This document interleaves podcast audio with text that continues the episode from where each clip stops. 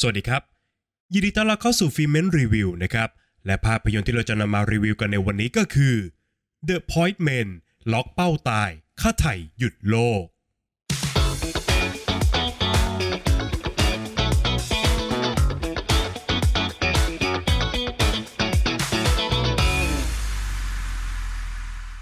เมื่อชาวเกาหลี 23 คน ถูกกลุ่มตาลิบันจับเป็นตัวประกันในอัฟกานิสถาน รัฐบาลเกาหลีใต้จึงส่งนักการทูตฝีมือฉกาจอย่างจางแจโฮ ไปรับมือกับสถานการณ์นี้ครับ เขาต้องทำงานร่วมกับพักแดซิก เจ้าหน้าที่หน่วยข่าวกรองที่คุ้นเคยกับประเทศในแถบตะวันออกกลางนะครับ ทั้งสองคนเนี่ยต้องทำทุกอย่างเพื่อช่วยชีวิตตัวประกันทุกคนให้กลับบ้านอย่างปลอดภัย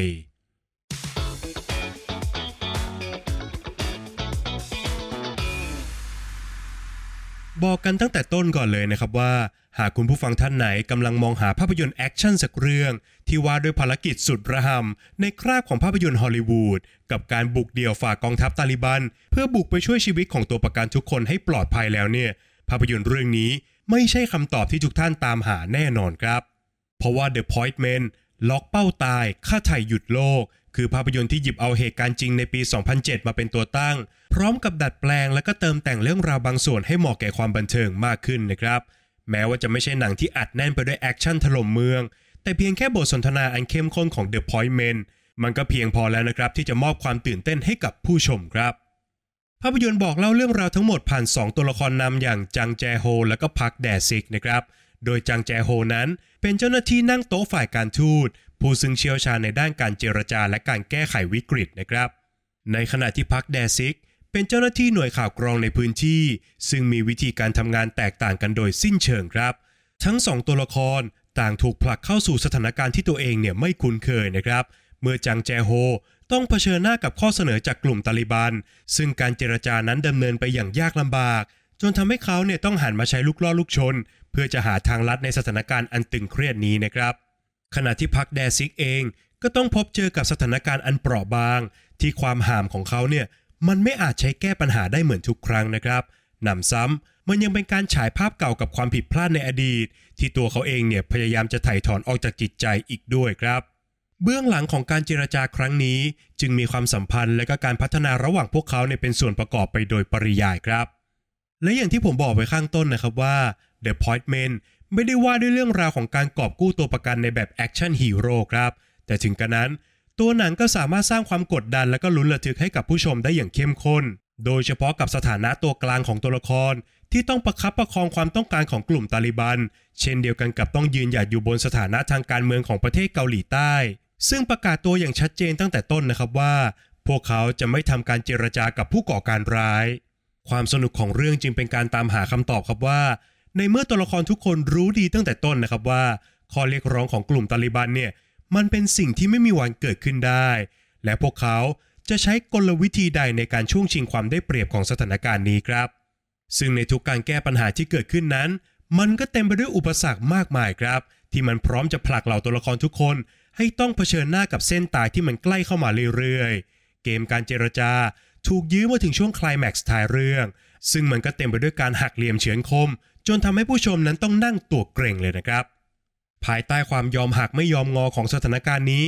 ตัวหนังเนี่ยเลือกจะสะท้อนแกมจิกกัดปัญหาสังคมมากมายในช่วงเวลาดังกล่าวครับ ไม่ว่าจะเป็น การรักษาอำนาจทางการเมืองของรัฐบาลเกาหลีใต้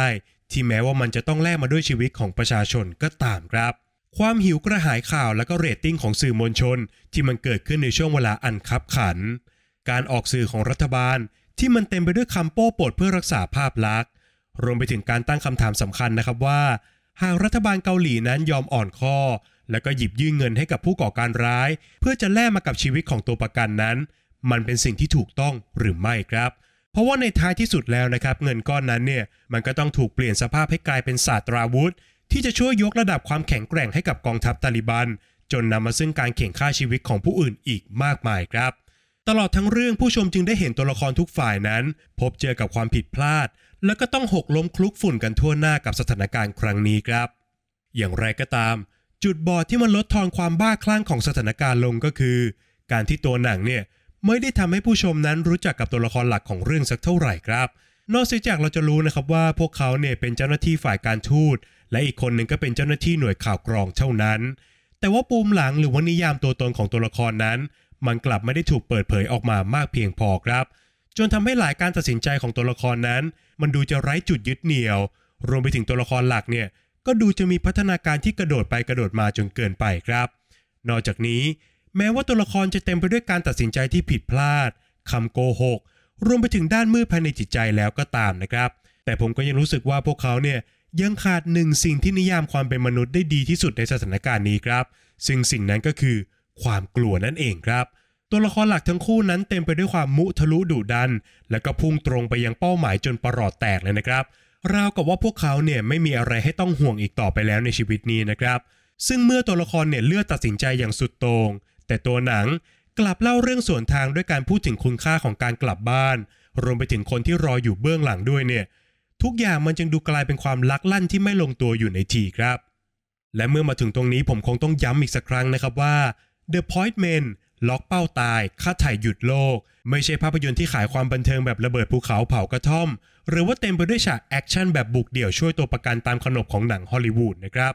แต่ภาพยนตร์เรื่อง The Point Men คือภาพยนตร์ที่อัดแน่นไปด้วยความลุ้นระทึกด้วยเกมเจรจาอันแสนเดือดดาลท่ามกลางบรรยากาศอันร้อนระอุครับ และการพาผู้ชมไปคลุกวงในกับสถานการณ์ของเหล่าตัวละคร ซึ่งก็เต็มไปด้วยเดิมพันที่มันสูงกว่าแค่ชีวิตของตัวประกันครับ แต่มันยังรวมถึงแสนยานุภาพของประเทศเกาหลีใต้อีกด้วยครับ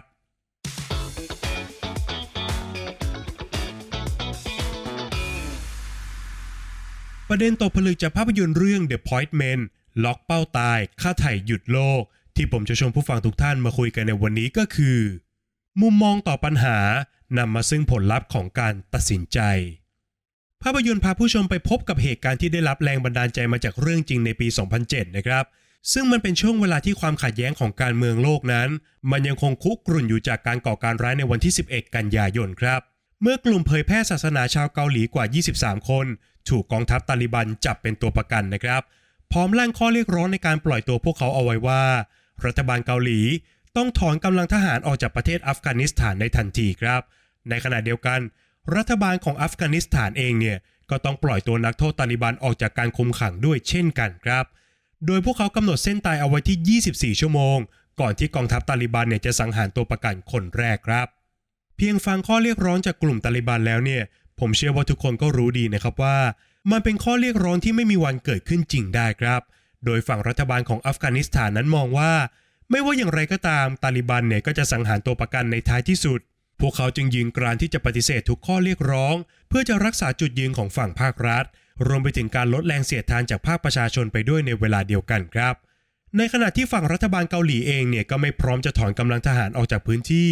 เนื่องจากต้องการรักษาความสัมพันธ์ระหว่างประเทศกับสหรัฐเอาไว้ครับ รวมถึงการทำตามข้อเรียกร้องของผู้ก่อการร้าย มันยังเป็นการแสดงออกถึงการยอมอ่อนข้อ และก็ความไม่มั่นคงของประเทศอีกด้วยนะครับ ดังนั้นสังเกตได้เลยนะครับว่า ในฝ้าของชนชั้นปกครอง ที่มากด้วยอำนาจและก็ความรับผิดชอบต่อประเทศนั้น จะมองปัญหาในภาพที่ใหญ่กว่าแค่สถานการณ์ตรงหน้าครับ เนื่องจากพวกเขานั้นต้องแบกรับอำนาจทางการทูต รวมไปถึงภาพลักษณ์ของประเทศเอาไว้บนบ่าด้วยนะครับ ซึ่งทุกอย่างนั้นมันก็เปลี่ยนผ่านตามความละเอียดอ่อนของสถานการณ์ รวมไปถึงท่าทีในการแสดงออกของพวกเขาครับ ในขณะที่จังแจโฮและก็พักแดซิก คือตัวแทนของผู้ที่อยู่ใกล้ชิดกับปัญหามากกว่าครับ ทุกการตัดสินใจของพวกเขาเนี่ยโฟกัสอยู่กับผลลัพธ์เพียงข้อเดียวซึ่งก็คือ ความปลอดภัยของเหล่าตัวประกันเท่านั้นครับ เมื่อฝั่งตาลิบันกดดันอย่างต่อเนื่อง เช่นเดียวกันกับภาครัฐในฝั่งเกาหลี ที่โมวแต่คาดคั้นผลลัพธ์จากการเจรจา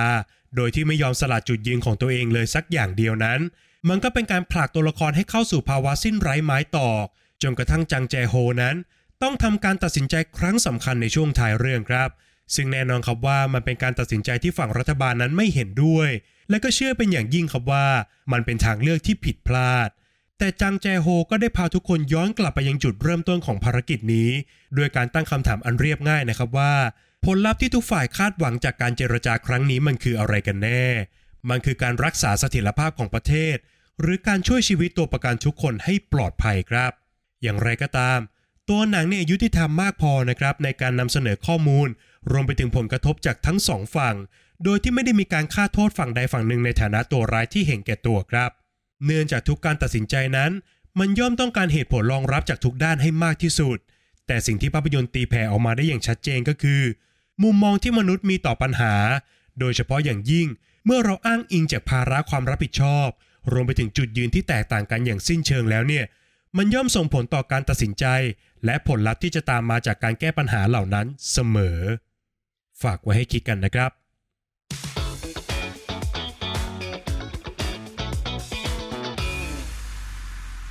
แล้วก็มาถึงช่วงการให้คะแนนของภาพยนตร์กันแล้วนะครับ ในส่วนของบทภาพยนตร์นั้นผมขอให้ไว้ที่ 6 คะแนนครับ บทหนังได้รับแรงบันดาลใจมาจากเรื่องจริงนะครับ พร้อมกับแต่งเติมองค์ประกอบของความบันเทิงเพิ่มเข้าไป ซึ่งโดยรวมแล้วเนี่ยมันก็สามารถสร้างอุปสรรค รวมไปถึงความเข้มข้นให้กับเรื่องราวได้เป็นอย่างดีครับ แต่สิ่งที่ผมรู้สึกว่าน่าเสียดายก็คือ บทหนังเนี่ยเลือกนำเสนอสถานการณ์อันตึงเครียดเป็นหลัก แต่กลับละเลยสิ่งสำคัญไปอย่างพื้นเพและก็ความเป็นมาของตัวละครทุกคนครับ จึงทำให้การตัดสินใจที่เกิดขึ้นในช่วงท้ายเรื่องนั้น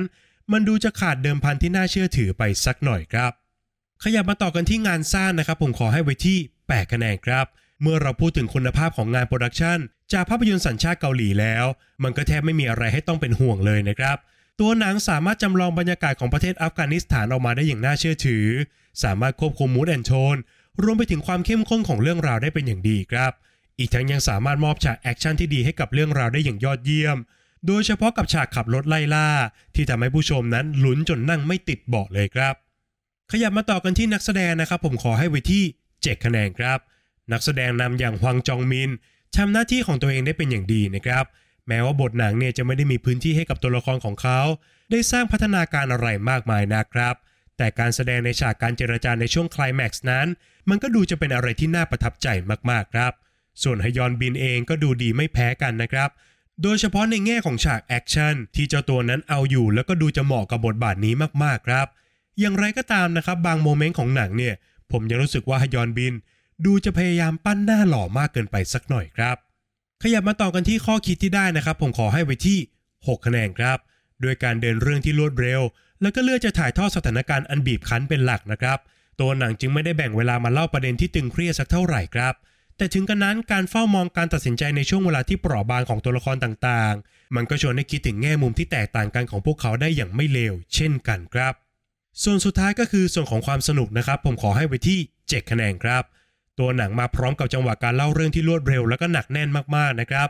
ถึงแม้ว่าจะไม่ได้มีฉากแอคชั่นมากมายนักนะครับ แต่เพียงแค่บทสนทนา บวกกับการสร้างสถานการณ์ที่เร้าอารมณ์ มันก็เพียงพอที่จะทำให้ภาพยนตร์เรื่องนี้ ดูมีความเข้มข้นเป็นอย่างมากครับ อีกหนึ่งสิ่งที่ผมชื่นชอบจากหนังเรื่องนี้ก็คือ มันไม่ได้มีทีท่าหรือพยายามจะสร้างดราม่าเรียกน้ำตาโดยไม่จำเป็นครับ จากคะแนนทั้ง 5 ส่วนนะครับหารเฉลี่ยกันออกมาแล้วทำให้ภาพยนตร์เรื่อง The Point Men ล็อกเป้าตายค่าไถ่หยุดโลก ได้คะแนนเฉลี่ยจากฟรีเมนต์ไปอยู่ที่ 6.8 คะแนนครับ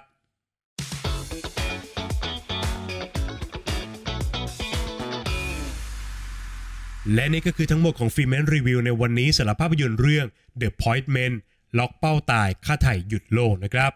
ก่อนจากกันไปครับอย่าลืมกดไลค์กด subscribe แล้วก็กระดิ่งแจ้งเตือนให้กับฟรีเมนในทุกช่องทางด้วยนะครับ ไม่ว่าจะเป็น Facebook Apple Podcast Spotify YouTube Channel รวมไปถึง TikTok ด้วยนะครับ นอกจากนี้ทุกท่านยังสามารถเข้ามาพูดคุยกับฟิเมนได้ในกลุ่ม Open Chat ทางไลน์ครับ ทุกท่านสามารถ search คำว่าฟิเมนแล้วกดจอยกันเข้ามาได้เลยนะครับ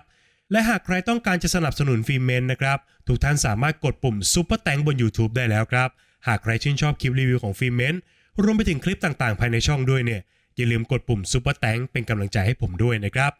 ใน EP หน้าฟิเมนจะนำเสนอคอนเทนต์อะไรนั้นต้องคอยติดตามกันด้วยนะครับสำหรับวันนี้ฟิเมนขอลาไปก่อน สวัสดีครับ